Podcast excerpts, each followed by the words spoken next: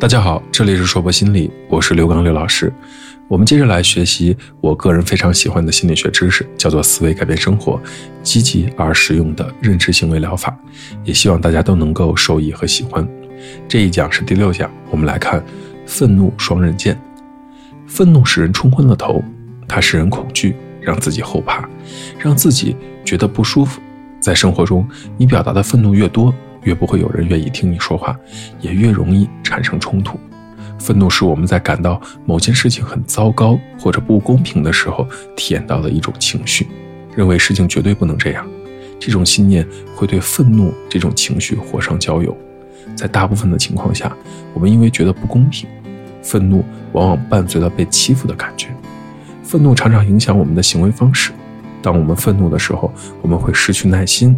我们会变得意气用事，变得具有攻击性，说出那些让我们后悔的话。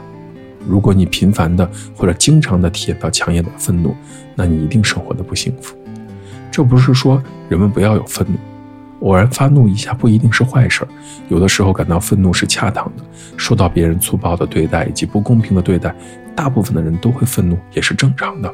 从这个角度而言，愤怒也是有好处的，因为愤怒呢，让我们可以挺直脊背。勇敢地面对某个人，完成某件事儿，从而积极地解决问题。对于平常不那么果断勇敢的人来说，愤怒可能成为特别有用的动力。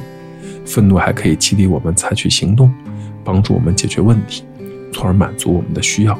当我们狂怒的时候，也有可能让别人变得诚惶诚恐，因为大多数人都不愿意承受别人的怒气，而愿意委屈一下自己，以免对方发火。这意味着，有时候我们可以迫使别人答应我们的要求。虽然这么说不太礼貌，但是在医院、饭馆、酒店或者飞机上，愤怒挑剔的人，往往比那些被动忍耐的人得到了更及时的照顾、更周到的服务。不管在家里还是工作场所，面对容易发火的人，别人常常小心翼翼地尽量避免发生冲突。尽管发怒的人可能感受到自己实现了自己的意图。可这样的利用怒火却有很多坏处，比如说，导致我们无法享受良好的人际关系，让我们无法高效的工作，无法感受到内心的平和。从客观的角度来说，不管是短暂的愤怒，还是长久的怨恨，都会对生活带来很多的损害。愤怒可以影响我们的思维、生理状况和行为。从思维方面来说，愤怒让我们无法清醒而理智的思考。它把我们的注意力从当前的问题上移开，让我们关注自己受到侵犯、不公正以及别人的邪恶。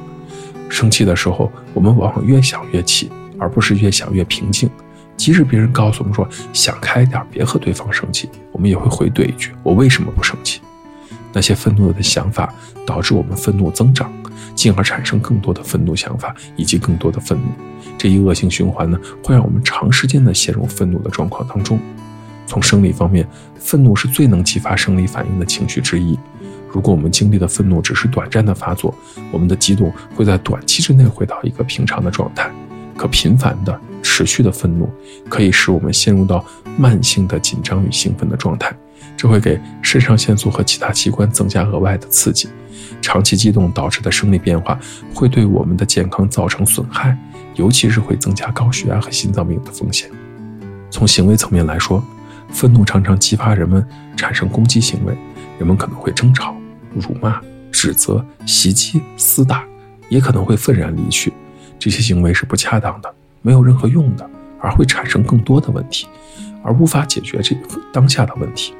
当然，在遭受身体伤害的情况下，缓解还是必要的。愤怒还可能会产生冲动行为，使我们的判断力下降。在有的情况下，愤怒还会导致破坏财物。暴力行为、酗酒和吸毒。尽管有的时候发怒可以让我们迫使别人顺从，但这并不是满足自己需要的最好办法。愤怒行为会导致疏远别人，从长远看来，我们很难赢得别人的善意和支持。发怒可以让别人对我们诚惶诚恐，也可以树敌无数。愤怒反应呢，在我们现有的人际关系中制造了各种各样的紧张，还可能会伤害那些我们最在乎的人。有时候我们会说出让自己后悔的话，做出让自己后悔的事儿。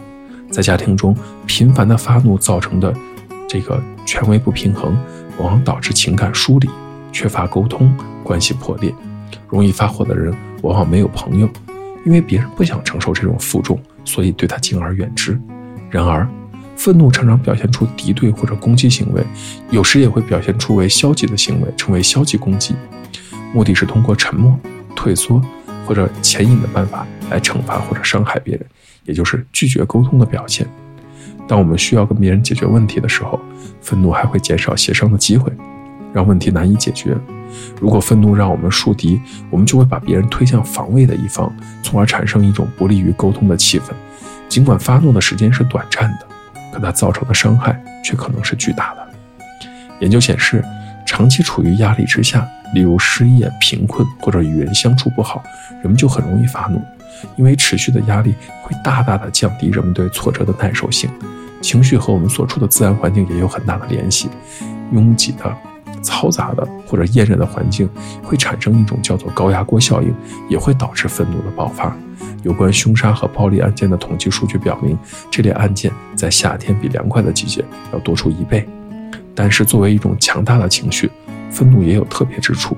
愤怒的确有助于缓和害怕和伤心这样的感受。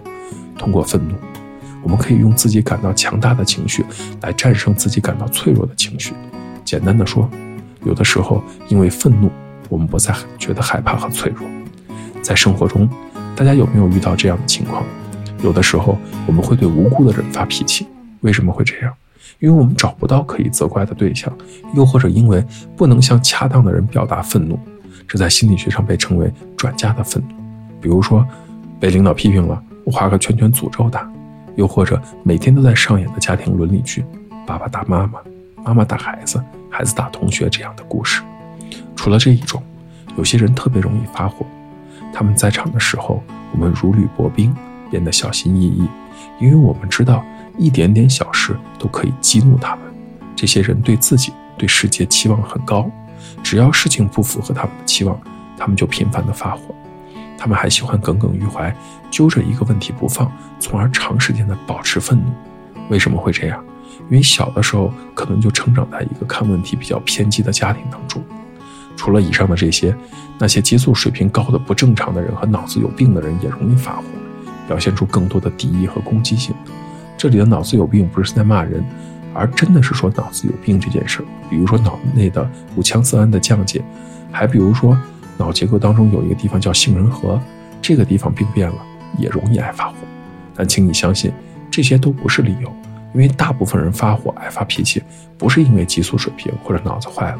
对于大部分人而言，这些不是他愤怒的主要原因。创伤性的经历。经历过战争，受到过袭击，天灾人祸，肉体上或精神上的虐待，都可以造成某些人的愤怒倾向。过去的创伤让我们在后来的生活中防止进一步的受到伤害。结果，哪怕别人没有任何恶意的姿态或者评论，都可以被当作威胁，从而导致愤怒或者引起防御反应。直接的或者间接与原先创伤经历有关的事件，特别容易引发强烈的不恰当的愤怒。例如。在童年遭受过性虐待的女性，长大以后对别人的性企图可能会感到不恰当的愤怒；经常遭受专制的父亲毒打的男性，长大以后可能对上司、警察或者任何具有权威的人表现出极端的敌意。说的通俗点，就是有些人为什么感觉好凶残啊？因为他们可能受过凶残的对待。关于愤怒这件事儿，说起来总是有很多话想说。在下一讲中，我们接着聊聊愤怒这件事儿。这里是说破心理。这一讲的内容到这里就结束了，希望大家喜欢。如果你很喜欢关于思维改变生活这方面的心理学知识，也欢迎您持续的关注我们。你也可以添加“硕博心理”的微信公众号，来进一步的了解更多的内容。这里是硕博心理，我是刘老师。虽然我们只是心理学界的一棵小树苗，但是我们努力做到我们的最好，用真诚的态度、客观专业的方式，向每一个愿意关注我们的人分享一切你想知道。而我没有恰好了解的心理学知识，请记得，不管你在哪里，世界和我陪伴着你。再见。